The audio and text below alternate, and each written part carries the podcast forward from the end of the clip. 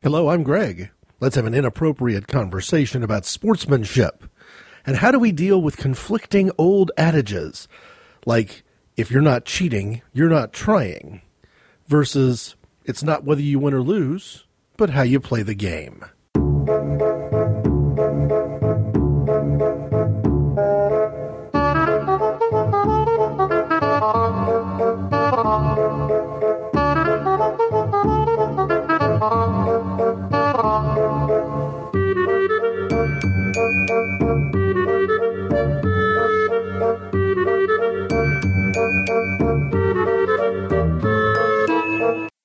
I think I'll start by inserting my answer to those competing adages. If you're not cheating, you're not trying. Well, it depends on what you mean by cheating. Players will jump offside from time to time, and officials will not always make the right call.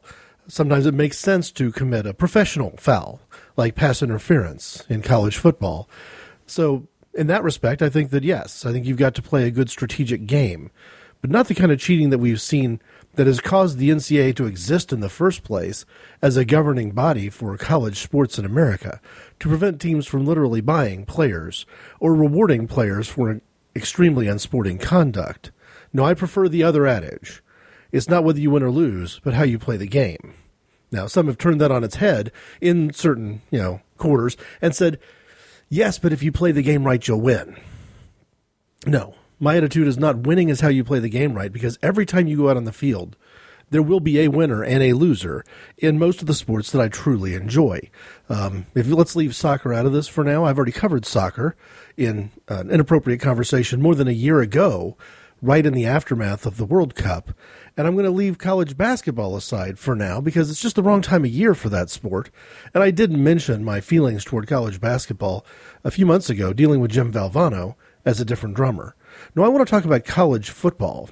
And college football might actually be my favorite sport of all, which makes this time of year one of my favorite times of year, the college football bowl season. I'm going to get in a minute to the reason why this particular year is, is so tarnished for me that I haven't watched a single bowl game all the way through yet. But for now, every time a football team goes out on the field in college football today, there will be a winner and there will be a loser. So the notion that playing the game right means you'll win doesn't necessarily work. Because sometimes as a player, you will do everything to the best of your ability and simply not be able to overcome either your opponent or other things beyond your control, like weather, like the officiating, like the differences between your strategy and the unknown quality of the other coaching staff's strategy or even preparation. It used to be when I was in when I was in college that football games did end in a tie. But that's been, you know, pretty much, I guess we're in our second decade now of college football having an overtime system. No, the right answer is sportsmanship is how to play the game. It doesn't matter whether you win or lose, but how you play the game. And the answer to that question, how do you play the game, is sportsmanship. And sportsmanship in this day and age, and really for the last 30 years, has been, well, long gone. If you've seen the ESPN 30 for 30 documentary called Pony Excess, I think you get a pretty good idea of what some people mean by if you're not cheating, you're not trying. That's an outstanding documentary about college football in the late 70s and early 1980s. And when people make over the top references to, you know, colleges buying players, they meant it back then. It actually was the way some of the major institutions got things done. I had a major pro prospect who went to my high school. I think I mentioned this in the drumming up racial unrest episode. And uh, he ultimately had to make a decision about whether to go to Southern Methodist University, the school featured in the Pony Excess documentary, or the University of Oklahoma. And I asked him why he elected to go with Oklahoma instead of SMU because if you watched the SMU Mustangs play football on TV, you just had a sense that they were about to become the kind of dominant force in college football that the Miami Hurricanes would later become. Ironically, the Miami Hurricanes representing the other side of poor sportsmanship. And he pretty much said, hey, based on some of the things that happened in the recruiting process, he just got a bad feeling that if if he was saying no to things that shouldn't have been asked of him, that other players were probably saying yes, and it was a bad sign. And he went to the University of Oklahoma instead, where, don't get me wrong, he probably had to say no to some things there too. I don't want to make a comparison between the classic Miami Hurricanes football program in the late 80s and early 90s and the University of Oklahoma as if one is good and one is bad. I, my, from my perspective, both those teams had horrifically poor sportsmanship in the 1980s. So if you see another ESPN documentary called The U, I believe, uh, referring to the Miami Hurricanes football program, and the it was just a general unsporting, negative play. Uh, arrogance is too nice of a word for it. It's important to remember that we sometimes think of these things as either or. Uh, Miami did it wrong, therefore their opponents did it right. I'm not sure that Notre Dame was uh, the spitting image of good play. I just know that they were on the receiving end of a lot of very unsporting play in the games they played against Miami. And when the University of Miami and the Oklahoma Sooners got together to play each other, it was almost two peas in a pod. Brian Bosworth had uh, noted before in interviews and in some comment that when he was at uh, the University of Oklahoma playing for the Sooners, uh, he wasn't above poking fingers in the opposing quarterback's eyes after a sack, uh, spitting on players in the, in the big pileup, doing his best to. If you, if you could hawk a nice loogie into somebody's mouth, you might be able to take their head out of the game. You might even be able to, to, to get them to leave the field and receive some sort of treatment. You know, that kind of play completely unsportsmanlike and completely unacceptable. And yet, for most of the 1980s, this was when I was hearing things from sports writers in newsrooms. If you're not cheating, you're not trying. Well, I don't think so. Again, there's a difference between the way the college football rule for pass interference works today. In the NFL, the other team gets a first down where the where the uh, penalty occurred. So if you throw a 50 yard pass and the defensive back takes uh, illegal advantage of the play, you could be facing a 50 yard penalty. But in college football, it doesn't work that way. If somebody throws a 45, 50 yard pass and egregious, obvious, no doubt about it, pass interference is committed, it's 15 yards and an automatic first down. Now, sometimes pass interference isn't 15 yards because sometimes passes don't go that far. So it's the spot of the foul up to 15 yards, but beyond that, it's just a 15 yard penalty. If I was in a prevent defense mode as a defensive coach and had gathered my defensive secondary around me, and um, I was dealing with an opponent that was out of timeouts with less than a minute to play, sitting with the football on their own side of the field, maybe the 30, 35 yard line, the one thing I would tell my defensive backs is nobody, catches a ball over your head. Nobody gets a big bomb on you. The second that quarterback throws a pass that goes more than 25 yards, uh, I would rather commit pass interference than give the big reception and run the risk of a broken tackle leading to a game deciding touchdown. That kind of intentional professional fouling, I'm okay with. Uh, in some ways, that's what the sports writers should have been talking about as opposed to praising players who found a way to get away with face masking or intentionally, um, you know, fisting the genitals of their opponents, things of that nature, which you know, again, don't dignify the game at all.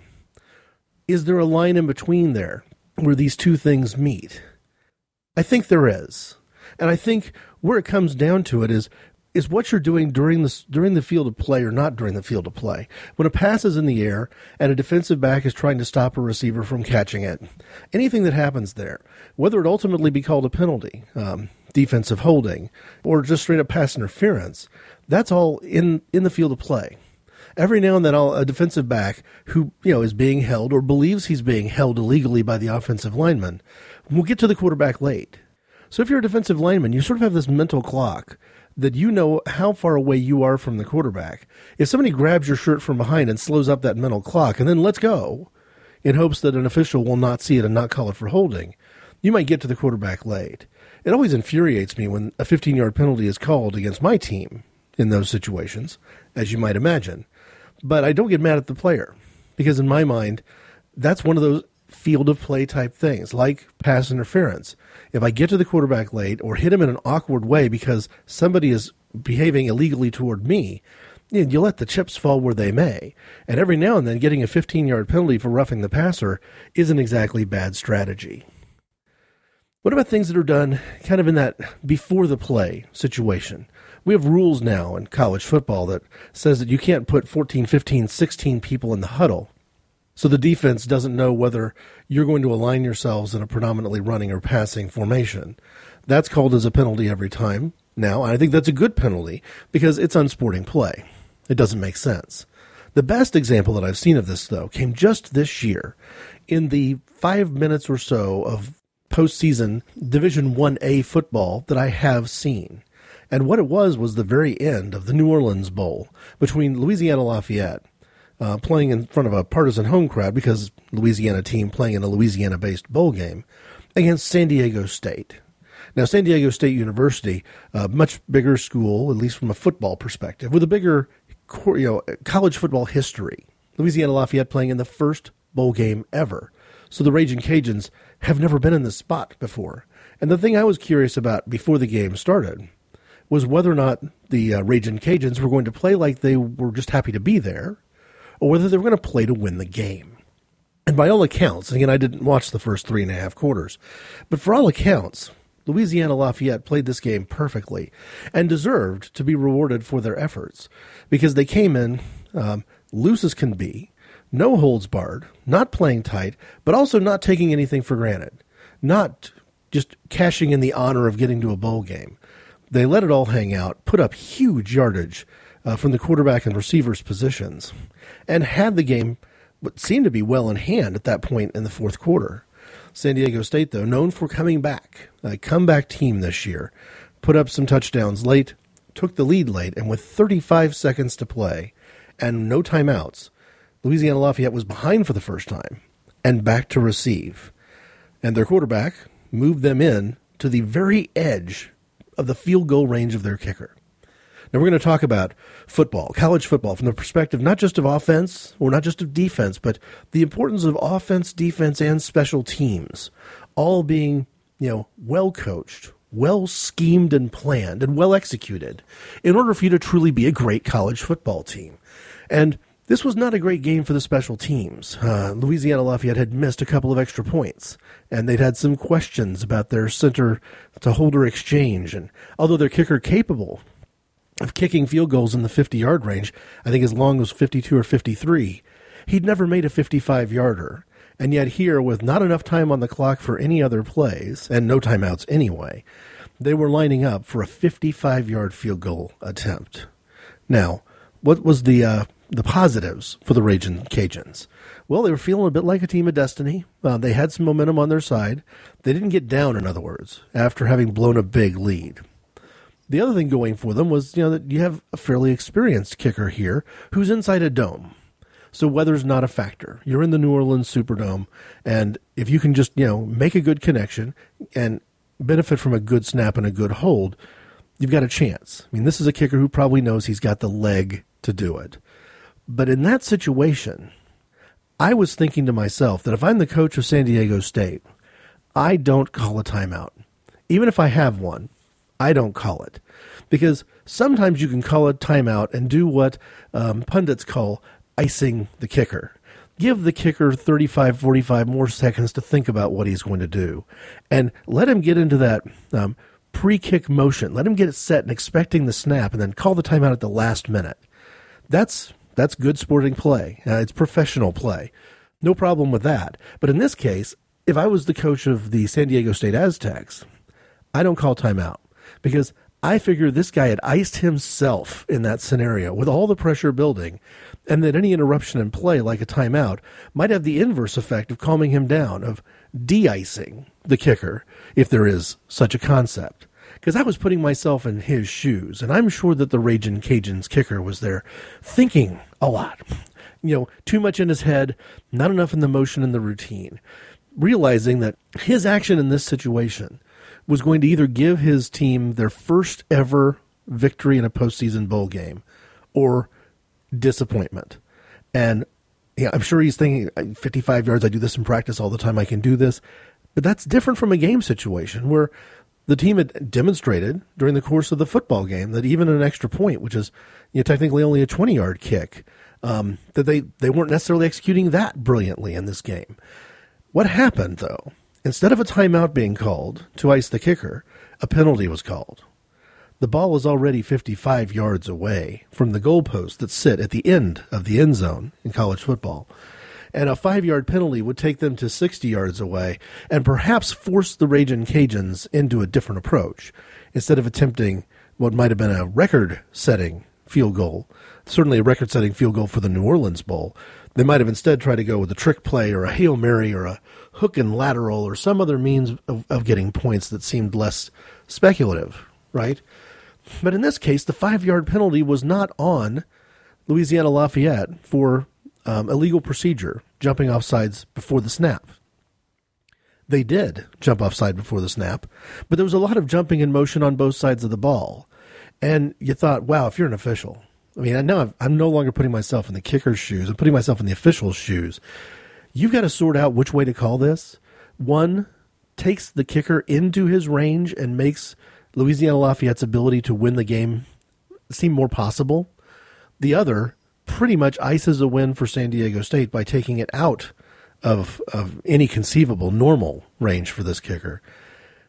But what was the call? The call wasn't that San Diego State was in the neutral zone and um, triggered the offside by the offense. It wasn't that the offense had just jumped on offside on their own. The call, it appears to be, and again, officials don't do postseason press conferences and answer a lot of questions, but the call appeared to be on the San Diego State line for barking out fake signals and doing other things to illegally get Louisiana Lafayette to jump offside. I forget the exact name of the penalty. It's a crazy name, won't mean anything to anybody because you never hear this particular name called as a five yard penalty. But it was basically the penalty that you call when one team is faking the snap count on another team and trying to get them to jump offside. That is the kind of unsportsmanlike play I'm talking about. And most of the time, or at least a lot of the time, this unsporting play has a quality to it of being sort of self destructive. A lot of times when you see teams, you know, belittling their opponent or bragging about their abilities, you bring something out of the David inside the opponent that turns you into Goliath in the worst possible way. And so big upping yourself in the media doesn't help you at all on the football field. And here in this case, I think that the Louisiana Lafayette kick might have been good from 55 yards out. The kick that he attempted, if you look at it on YouTube or whatever, it appears that it was it wasn't drifting off to the left so far that five more yards would have taken it outside the goalposts, and it seemed to be high enough in the air that five more yards would have still cleared the crossbar. That's the kick he actually attempted. It's not the kick he would have attempted. What would have his actual field goal attempt looked like had there not been the penalty. So we can't assume that the kick that he made from 50 yards out would have been identical in every way to the kick he would have made from 55 yards out. He had been de-iced. His confidence had been restored. He'd been taken to a place where he was attempting a, a field goal that he had made before on more than just one occasion, as opposed to the longest kick he ever actually made in his college football career in a live game play situation. So, in essence, by committing that five yard penalty, San Diego State moved Louisiana Lafayette from a seemingly um, very difficult, if not almost impossible situation, into one that they were able to execute. Their poor sportsmanship backfired on them completely.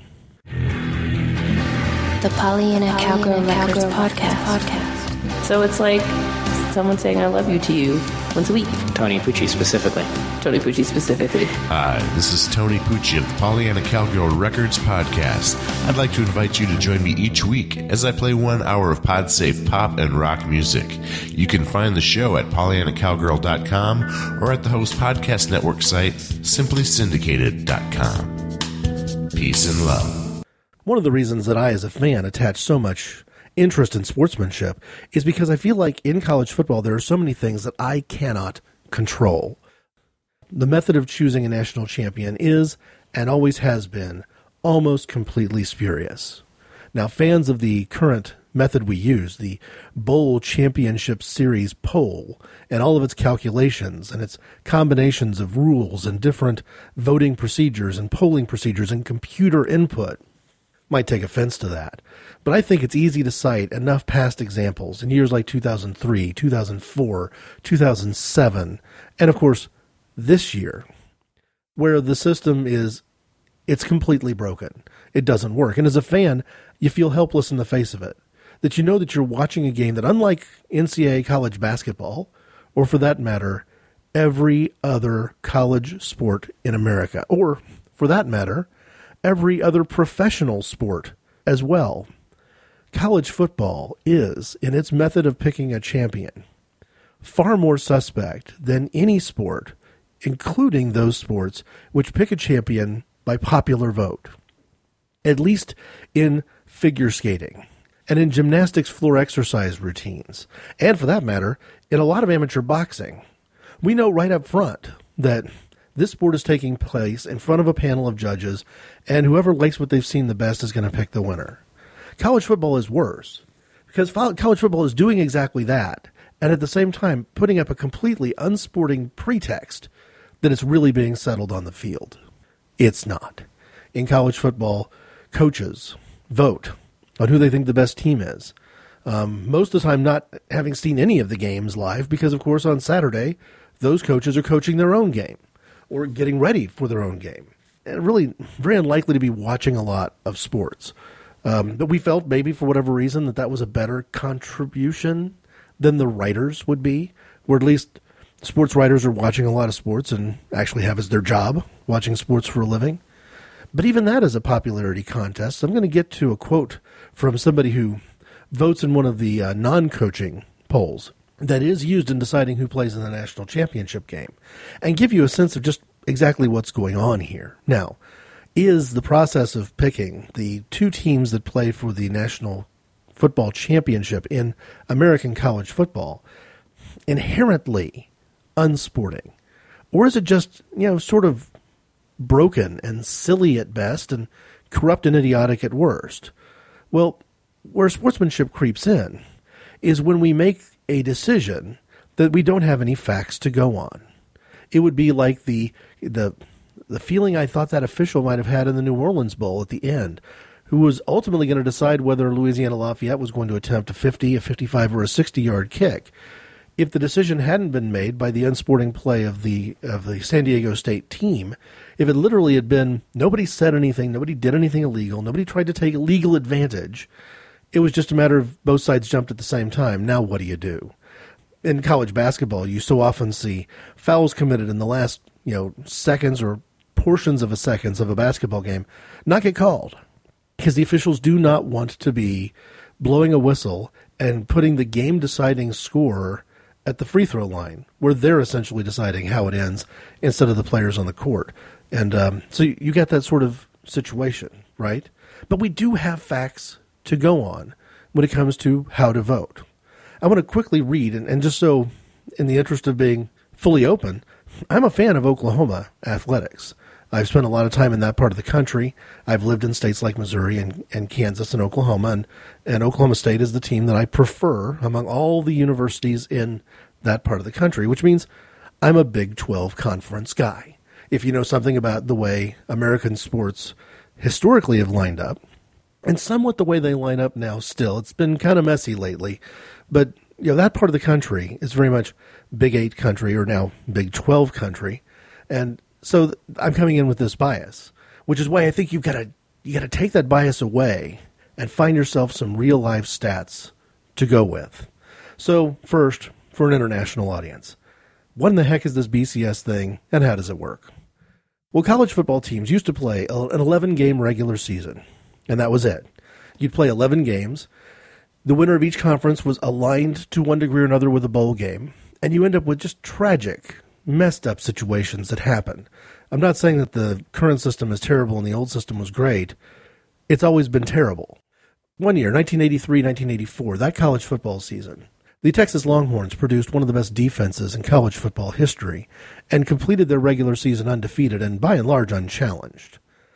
In the same year, the Nebraska Cornhuskers completed what I still think is perhaps the finest offensive team I've seen and an undefeated season where their defense would give up points, would give up scores, but no one could match them score for score. Their offense was too good. So you've got two teams that are undefeated, and everyone else in college football has been beaten at least once. And one of them has to play in the Orange Bowl, sort of by contract, and the other one, the Southwestern Conference team in Texas, has to play in the Cotton Bowl. So you have one team playing in a bowl game in Dallas, Texas, another team playing in a bowl game in Miami, Florida. It's clearly the best defense versus the best offense. And we can't get these two teams together. We can't let them play and decide who's the national champion? Ironically, both of them lost their bowl games in incredibly close fashion. So, in some ways, maybe the powers that be in the National Collegiate Athletic Association thought, well, we got an out here. The controversy we're going to have to deal with has gone away. And maybe, just maybe, in the back of the minds of some people, that was a sigh of relief.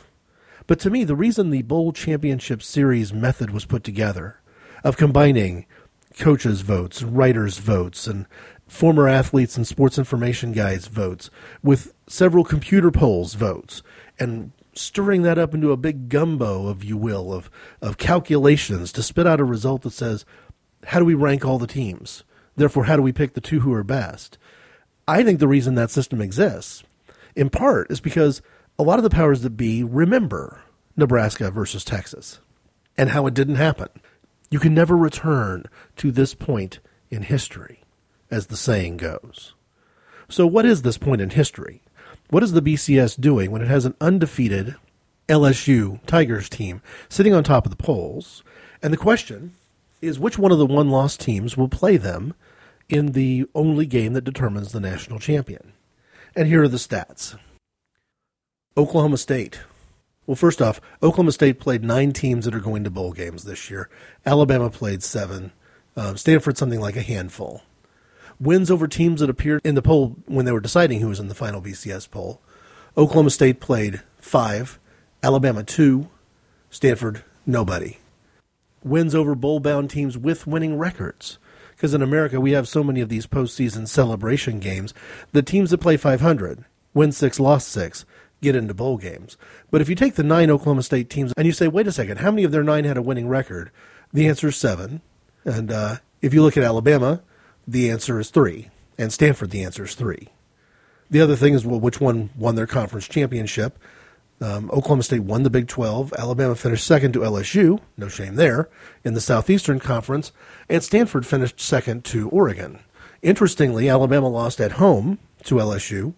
Stanford lost at home to Oregon. And Oklahoma State's only loss was a double overtime loss at Iowa State, one of the bowl bound teams with a 6 and 6 record.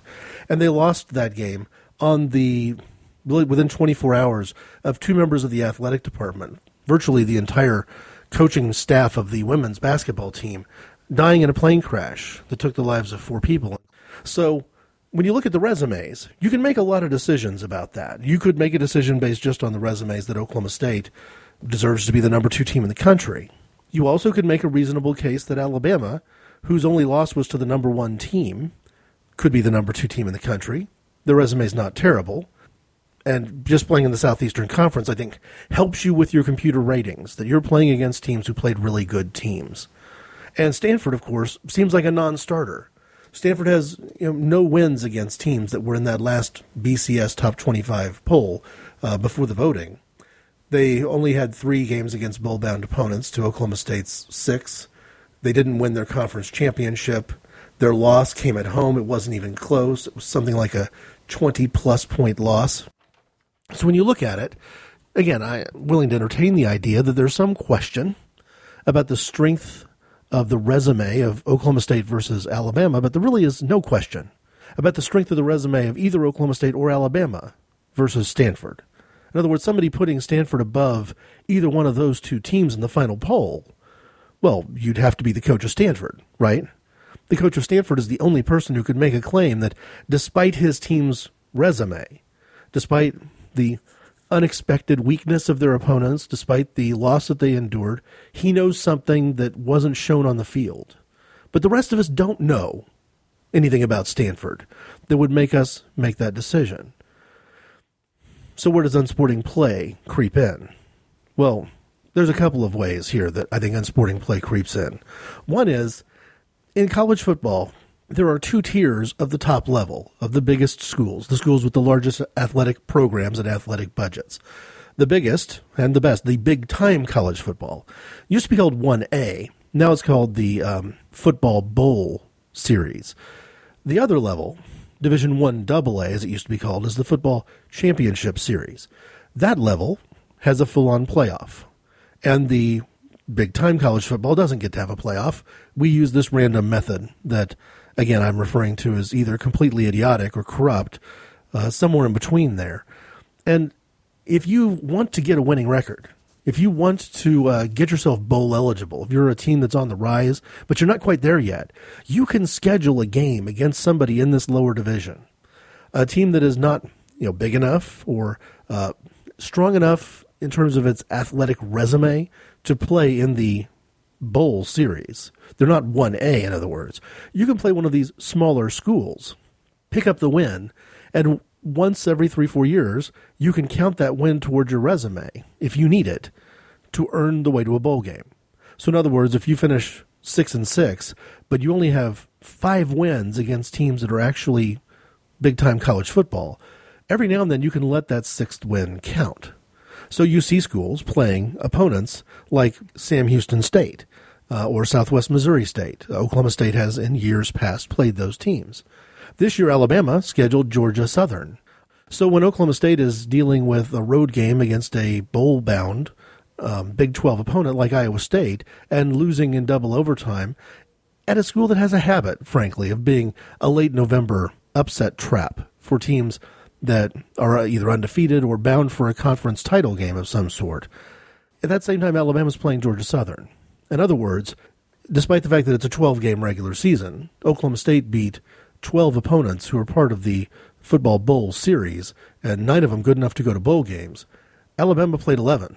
They didn't play 12. I don't want to use a demeaning term like saying they put a cupcake on their schedule. But I don't care how little you think of a team like Iowa State Cyclones they're they're better than Georgia Southern. It's not like Georgia Southern is playing in the one AA championship game. They lost in the playoffs. They dropped out in the semifinals, I believe. So it's not like Alabama was even playing the best of the best of the best the lower division.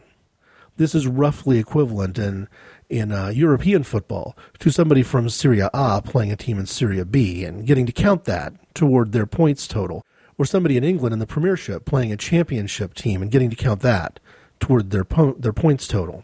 So I've got a bias. I don't look at the resumes of these two schools and say they're roughly equal because Alabama played LSU and they're a good team. They're the best team, at least on paper, in college football. And Alabama didn't, you know, lose the game, you know, handily. They were right in it the whole way. If they made one of the four field goals they'd missed during the course of the ball game, they might have won it. But let's not forget the fact that they played that game in Alabama. And this bowl game, the bowl game I don't intend to watch, the national championship game between LSU and Alabama, the rematch, is going to be played in Louisiana. So here's why I'm upset about the sportsmanship. Again, trying to be deferential because it's the only thing you can do to be a sporting fan in a situation that is so random and you know arbitrary as this. Willing to grant that anybody who put Alabama number two on their poll and Oklahoma State number three on their poll, there's no real way to question the wisdom there. And anybody who put Oklahoma State number two on their poll and Alabama number three on their poll, there's no real way to question the wisdom there either. That you could make an argument that there's enough to be had either way here. And I believe if something like 25 to 30% of the voters had put Oklahoma State number two, that in combination with the computer rankings, which you know, had the Big 12 right there as being the best conference in football, or right there with the SEC as being the best conference says in football this year, uh, would have been enough to tilt the calculation and put Oklahoma State in the national championship game. What happened, though? What happened instead? You have a handful of coaches who I consider to have done the most unsportsmanlike thing I've seen done this year. Something that is inexplicable when you look against the data that's available to you. They voted Oklahoma State behind Stanford in the polls in an effort, in my opinion, to ensure that Alabama LSU would play a rematch against each other, and not in an effort to accurately reflect where the teams belong in the final polling. Again, Oklahoma State loses on the road in double overtime to a bowl bound team on the day that two of their coaching staff uh, in the athletic department died in a plane crash, versus Stanford at home losing to Oregon 53 to 30 you know, Alabama and Stanford didn't play that many highly ranked, highly regarded teams. Um, Alabama played in the SEC against, well, Arkansas and LSU. You throw in Auburn as the third team, those are the only teams that they played in conference play with winning records. We rightfully regard the SEC as a very powerful football conference, but the SEC also has an unbalanced schedule, meaning every team doesn't play every other team. And if you happen to be in that place in your unbalanced schedule where you're not facing South Carolina or Georgia, you're not playing the two best teams from the Eastern Division of the conference at all. So you just you get a lucky break in your scheduling there, right? Stanford, to their part, you know, played against a USC team that I think was very good and doesn't count for their um, win loss stats here as far as the top 25 goes because they're on probation. They're on probation for very unsporting in player inducements, um, Southern Methodist University type pony excess kind of inducements. But if you look at the other teams that they played that were good, home to Oregon, which they lost, home to Washington, home to California, home to Notre Dame, you know, there's not a lot of tough road opposition facing Stanford this year. So I don't understand how, if you were David Cutcliffe, oh, yes, I'm going to name and shame. If you're David Cutcliffe, the coach of Duke, I don't understand how you can intelligently justify Stanford being third and Oklahoma State being fourth. Perhaps it's the SEC ties that he has previously in his college career as a coach. I mean, Duke's not a Southeastern Conference team, but he didn't spend his entire career coaching Duke. Doug Marrone of Syracuse, once again, Stanford 3, Oklahoma State 4. Somebody needs to explain it. I can come up with an explanation for Nick Saban doing it. I think it's completely unethical. I think that Nick Saban and all the other coaches I'm about to mention should have their privileges for voting in the um, USA Today coaches poll taken away from them. They have lost the privilege to do this task. They have demonstrated a bias. They've demonstrated a complete inability to study statistics or to look at, you know, the resumes of teams lined up against each other. But I understand why Nick Saban did it. The difference between Nick Saban and the coach of Oklahoma State University, who doesn't have a vote in this particular poll. It's not every coach that votes. Um, Mike Gundy, I'm 100% convinced, based on every interview he's done this year, including the recent interviews before and after the game against the Oklahoma Sooners, that uh, pretty much propelled Oklahoma State into this debate to begin with. I'm convinced he would have put Alabama third. I'm equally convinced he would have put Oklahoma State second. I don't think there's any way he could have looked at the resumes of both those teams, along with Stanford and Arkansas and Houston or anybody else, and put Alabama anything lower than third. I don't understand why Nick Saban couldn't do the same. By this token, of course, David Shaw, the coach of Stanford, I get it. I don't fault him for putting Stanford third and Oklahoma State fourth. He could make an argument that he knows something about the Stanford team, something real, something tangible, something logically defensible that has not shown up in the results on the football field because he's the coach of Stanford, right? He could have made an argument that Stanford should have been second, Alabama third, Oklahoma State fourth. And I would make the same defense of him. It's okay for Mike Gundy to say that Oklahoma State should be second. It's okay for Nick Saban to say the same thing about his Alabama team, or for the coach of Stanford to say the same thing. They have identical records. The resumes, I think, tell a different story of the teams and their performance on the field, but they have identical records. So what's Gary Pinkel of the University of Missouri's excuse? That maybe he was sucking up to what his future conference is going to be, as the University of Missouri and Texas A&M are two schools that intend to leave the Big 12 conference at the end of this year and go to the Southeastern Conference. So he voted like he was partial to one conference over the other. Again, I get it. I, I understand Alabama being voted second in that situation. It's the Oklahoma State fourth I don't get. None of these are the most egregious, though. The two most egregious acts of unsporting play, unsporting decision making, come from one of the coaches and one of the uh, Harris poll voters. First, the coach, Troy Calhoun of Air Force. Alabama second, Stanford third, Arkansas fourth, Oklahoma State fifth. Yes, Oklahoma State with only one loss, that in double overtime on the road, is rated below an Arkansas team with two losses. Now, granted, Arkansas lost to two very good teams. They lost by double figures to both of them, LSU and Alabama. They weren't really in the game at the end of the game against either one of them. Oklahoma State being put below Stanford and Arkansas at fifth is an indication that, again, I mentioned all these coaches should have their votes stripped away from them. The coach of Air Force should not only have his U, his USA Today coaches poll vote taken away from him. But the U.S. military should perhaps consider di- diving into this just a little bit. Now, I'm not saying that the United States military needs to get itself involved in college athletics.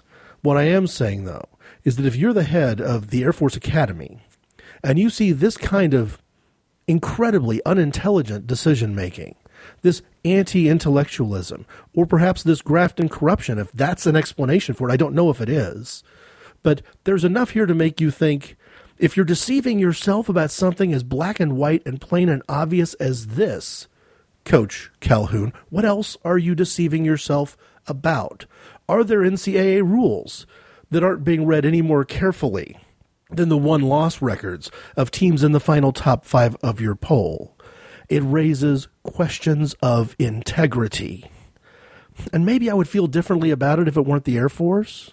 But when we're talking about the Army, program, Navy, Air Force, there's a little bit more importance to the integrity than just what happened on Saturday when two teams got together to play football. If you're lying to yourself about this, what else are you lying to yourself about? And at what point does lying to yourself become lying to players or modeling poor ethics to college athletes? And those are the college athletes that we're going to ask at one point to hop in a plane, pick up a gun, and make wise choices on our behalf about who to kill and who not to kill to defend America's borders and America's freedom. This is a very big deal. Either the coach of Air Force doesn't take the responsibility of voting in this poll seriously enough in a situation where somewhere between 11 and 14 million dollars are at stake for the school who gets into that championship game. Or maybe it's just a matter of, uh, well, too lazy to care. Under the heading of Too Lazy to Care, I want to turn over to the non coaches poll, where one of the voters voted Oklahoma State sixth this year. St. Petersburg Times and TampaBay.com, one of my favorite media institutions in the country. Uh, that group is responsible for the Stuck in the 80s podcast, which I really enjoy.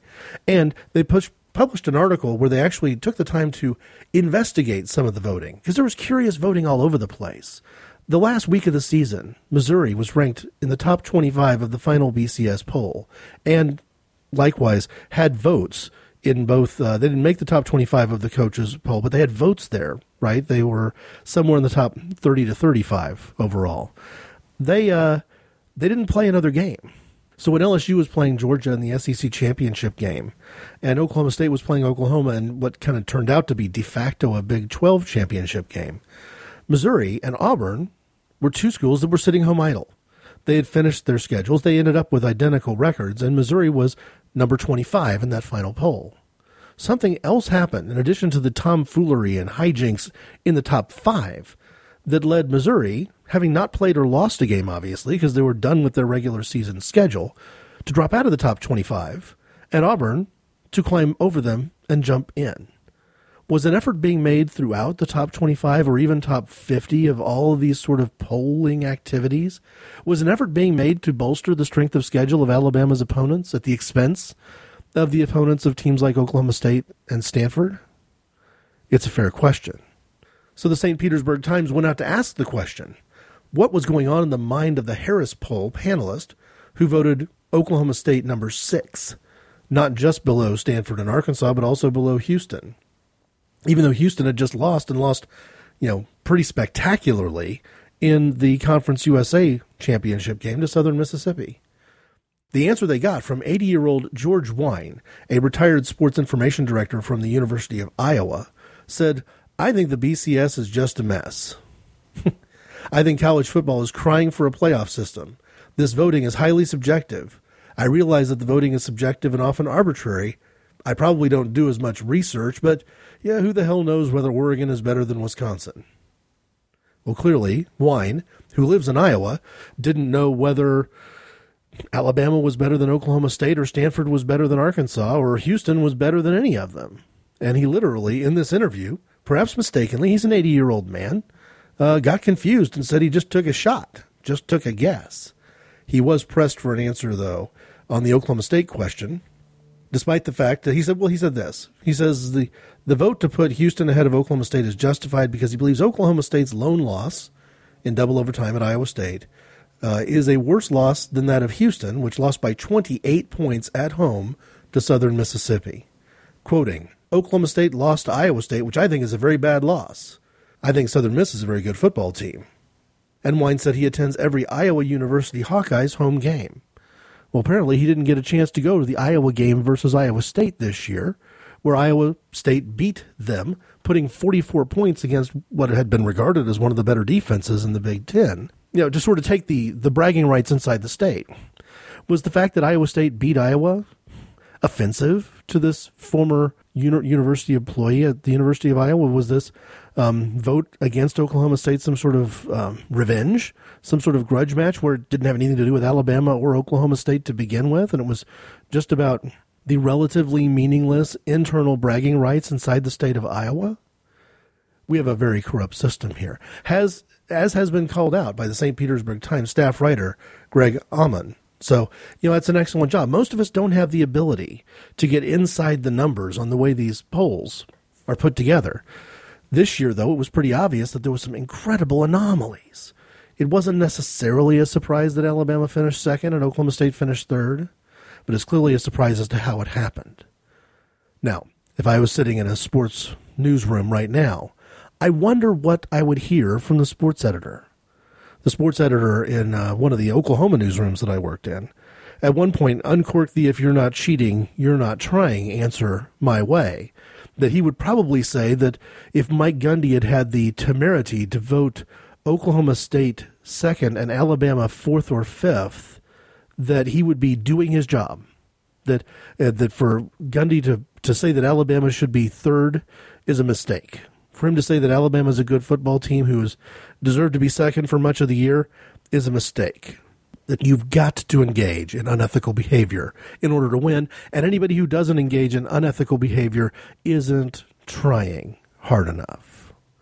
I think it's pretty easy to see the parallels between some of this behavior and what's going on in politics today. I'm not going to go too far down this avenue, but every now and then Congress will take a vote on some key budget issue. Are we extending a tax break? Are we canceling a tax hike? Are we expiring the sunset clause on a program so that it doesn't end? Are we voting to end a program? How often are those votes about the actual program itself and what it means for the country, for its economy, for our infrastructure, for our national defense? And how often are those votes nothing more than an effort to embarrass our political opponents? As a nation, we've been so busy embarrassing our political opponents that the only people we've embarrassed is ourselves. And if you look at the last six to eight months of what's gone on in the United States Congress, the only thing I can see that I find more embarrassing for a lack of wisdom, a lack of statesmanship, a lack of integrity, and a lack of sportsmanship is my favorite sport college football.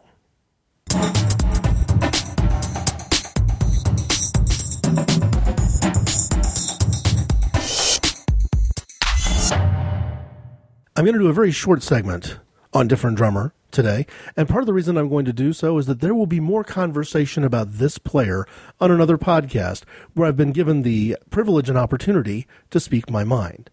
Sometime in early next year, probably January, but could be as late as February, the greatest events in sporting history podcast, hosted by Shane Thomas and Jonathan Wilkinson, will cover the uh, Hall of Fame credentials of Oklahoma State running back Barry Sanders. Barry Sanders produced the single greatest season of a running back in the history of college football, and then backed it up with a National Football League career that has him constantly mentioned as the best of all time, in the same breath with people like Walter Payton, Jim Brown, and Emmitt Smith. He is that big of a talent. And one of the things that jumped out at me, again in the interest of sportsmanship or questions about sportsmanship, is a lot of the conversation this year about Montee Ball, the running back for University of Wisconsin Badgers, getting very, very close to Barry Sanders' totals for touchdowns. And if you look at Barry Sanders' numbers, it's really staggering. He had 39 touchdowns scored in an 11 game regular season at a time when the NCAA didn't necessarily count postseason games with your stats.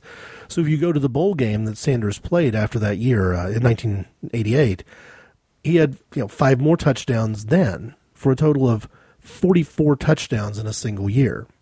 Montee Ball right now, I believe, is sitting on 39, one passing, six six receiving, and uh, 32 rushing, and he has a bowl game yet to play. The difference, of course, is that Montee Ball has done this in a 13 game season because the regular season has moved from 11 games up to 12. Plus, uh, Wisconsin had a successful year and played in a um, Big Ten championship game, the first ever Big Ten championship game for a ter- 13th regular season game. So as it stands right now, if Montee Ball gets to the Rose Bowl and scores four touchdowns, not five, he'll be 43 to Barry Sanders' 44. But the argument that I would make, and the thing I think we should consider when we look at the impressiveness of Barry Sanders' resume and what he did in that that first year that he was really allowed to be the first the first team starting tailback for Oklahoma State was 44 touchdowns in 12 games. The equivalent for a 14 game regular season would be somewhere between 51 and 52 touchdowns, meaning Montee Ball has about 13 scores to go if he truly is going to match the touchdown per game rate of the greatest of the greatest. This is not to diminish Ball. He belonged in the Heisman conversation all year long for the trophy, even to the best player in college football. And let's be honest, typically the best offensive player in college football. And he's going to finish with a year that uh, Wisconsin fans will remember for a long, long time. That's that's very, very due. As a matter of fact, has a lot to do with I remember with why I remember Barry Sanders all this time. I saw a year that was just as spectacular, if not more spectacular. And that's why it really annoys me that people, you know, don't connect the dots between teams like Oklahoma State and Wisconsin being forces in college football, or Oregon for that matter. Would Oklahoma State have gotten the votes they needed to play in the national title game against LSU instead of Alabama getting a second crack at a team they already lost to at home? If it was the Oklahoma Sooners, if Oklahoma and Oklahoma State had played the exact opposite seasons of each other, where you look at the results and you just say, no, this was Oklahoma's year and Oklahoma State was the team that lost to them. I believe Oklahoma would be playing in the Sugar Bowl, just like they did in 2003 against LSU, in a similar year where posters just couldn't decide who the best teams were.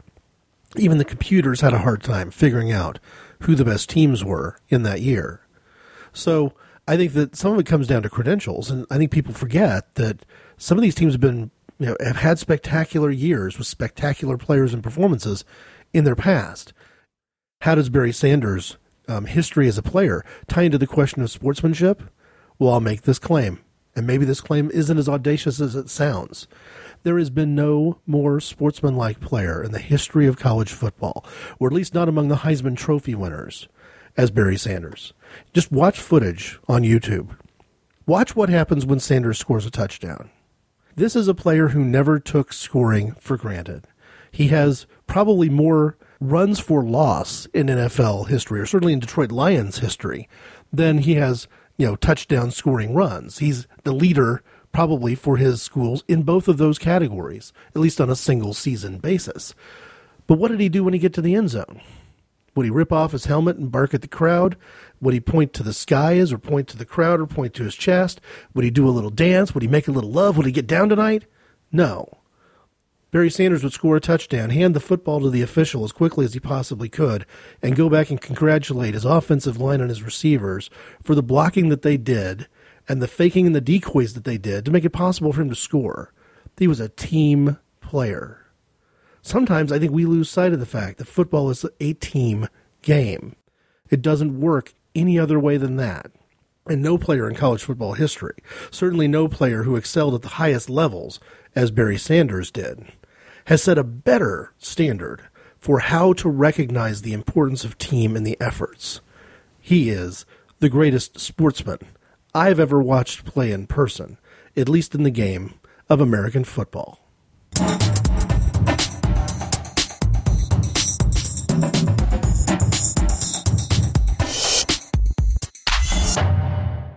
So, what do we do about the argument that the University of Alabama had perhaps the best defense in college football this year, and therefore they should go to the championship game? Because we all know the old adage defense wins championships. That old adage, by the way, carries about the same amount of credibility as if you're not cheating, you're not trying, or it doesn't matter whether you win or lose, it's how you play the game. After all, Alabama played the game against Georgia Southern this year, among other opponents. And, um, you know, clearly some fans of Alabama among the coaching ranks did a little bit of, well, you really can't call it cheating because our corrupt and inept rules allow for it to happen. But if our corrupt and inept rules didn't allow for some of this coach voting to influence the final results, well, then you wonder. We don't know for sure if each one of these coaches had voted with integrity that it would have changed the results. That's almost not the question. The question is people who have behaved without integrity should be dealt with and dealt with harshly. And the NCAA had an opportunity that it would never have taken in a million years to put a halt at least to who's playing in the Fiesta Bowl and who's playing in the BCS title game long enough to recalculate those votes, to deal with the people who voted in, in such an inept way, and to decide once and for all what it really would have made a difference to in the final calculations. We hear too much pandering about, well, what really would have happened. As for the question of defense wins championships, you can't be a successful football team if you are not excelling on some level or another on defense, offense, and special teams. So, what does Alabama's resume look like? Well, Trent Richardson, if you eliminate Montee Ball, might be the best running back in college football. His yardage and his stats and his touchdown numbers don't compare to Montee Ball or to a few other running backs.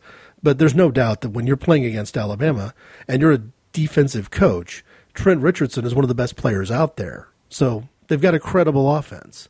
Their special teams betrayed them, betrayed them in the loss against uh, LSU, and has been shaky for several years now. So what does that matter? Well, here's why it matters.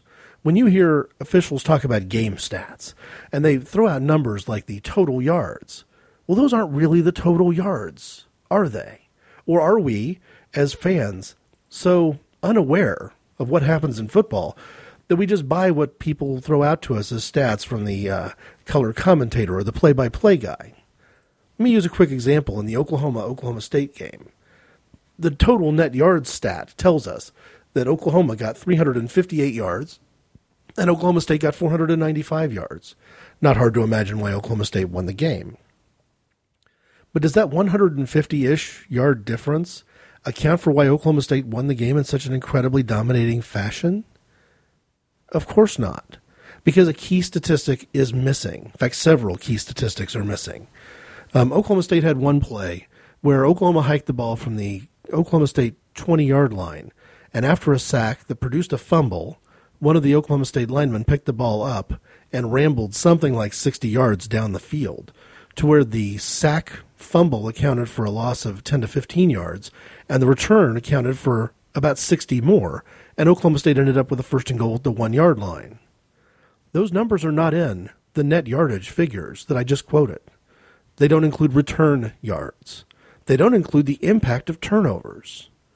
My father taught me something when I was very young, and it's a figure that I've shared with people over the years and sometimes seems to catch them off guard. And I've just come to the conclusion that I take college football more seriously than most people do, that I've got more of an analytical approach to the game. Every time you turn the football over, you give up half the field. This is obvious if you fumble at the 50, right? But if you fumble the ball on your own 10 yard line, that's worse in some ways than if you fumble the ball on the other team's 40 yard line, right? Because not only have you given up the ball, but you've given up deadly field position with the ball. Or, on the other occasion, if you've picked up 50 or 60 yards in offense from when you received a punt and fumble the ball at your opponent's 10 yard line, now you're so close to scoring that that fumble is worth more than just, you know, the 10 yard difference you could have had to score. Every time you lose the football through a turnover, you're giving up half the field. Well, what about punting? Where do special teams fit in? Well, special teams fit in in two ways. First off, the return yards of a punter, the return yards of a kick returner matter. You could have a game where one team's defense was good enough to hold the other team from scoring at all, and the other team punted. But the team that was good enough on defense to force all those punts was inept enough on offense that they never even got a first down. Is it possible that the one team that forced all the punts and themselves played so poorly on offense that they, they punted every time they got the ball too, could win the game in a blowout? Doesn't that sound like a 0 0 tie? Well, no. If one team's punt return game was so skilled, and their punt returner was so talented, that he returned seven touchdowns a game via kick returns and punt returns, you could blow out your opponent 35 to nothing every week that way because the return yardage matters. It matters from a field position perspective, but it also just matters strictly from the same perspective of what yardage did you pick up. I mentioned the Oklahoma State Oklahoma game. There was at least 60, 70 yards of return yardage from Oklahoma University's five turnovers. The Sooners threw two interceptions, fumbled three times. One of those fumbles was returned for a touchdown. The other one was almost returned for a touchdown. The return yardage matters. Here's how the punting side of it fits in, though. If you punt the ball and you get greater than a 50 yard average in your punt and you don't allow any return yardage, punting is an advantage to you in field position. Now, if you don't think that's true, ask Louisiana State why they're number one. They're not just number one because of the skill and ability of their defense. They're not just number one because their offense managed to make few enough mistakes that it didn't hurt them terribly. They're not just number one because of the punt returns for touchdowns by the only defensive player who was part of the final five in the Heisman Trophy voting. They're also regarded that highly because they've got a very skilled and talented punter. Oklahoma State also, very skilled and talented punter. How many touchbacks does your punter generate? If it's a situation where he's punting and a touchback is not a factor, if he's punting from his own side of the field, what's his average in that situation? What's the net average when you take the length of his punts minus the return yardage or minus the 20 yard sort of benefits you get if the ball goes into the end zone and it's touchback and the offense gets 20 net yards back that way? What about the penalties? What about a team that seems to have really great offensive numbers, but commits 200 yards in penalties in a game. You can't win a game producing 499 net yards of offense. If you commit 150 yards in penalties, turn the ball over five times, and have a punter who averages 20 yards a kick, you can't win that way. I got in the habit with my father and brother of referring to this as statistical yardage because I didn't know what else to call it to account for the fact that from a pie chart perspective, the major media, when they talk about how good a defense is at preventing scores and yardage, and how good an offense is at producing scores and yardage, doesn't take into account the impact of turnovers and field position. When when you ask any coach worth his salt today, what the most important intangible, what the, what's the big thing, what's the factor that's going to tip whether you win or lose today, what's the thing you're worried about, they're almost always going to say it's turnovers and field position. When you talk about somebody being the best defense in college football, you need to take into account the fact that they're better than you even know. Because whatever their defensive statistics tell you about them, we're not giving them 50 yards credit back for every turnover that they've produced, right? Oklahoma State produced a lot more turnovers than anybody in college football. In fact, if they have a spectacularly good bowl game at the expense of Stanford, they may set the mark for the most turnovers generated in college football history. Thanks for listening.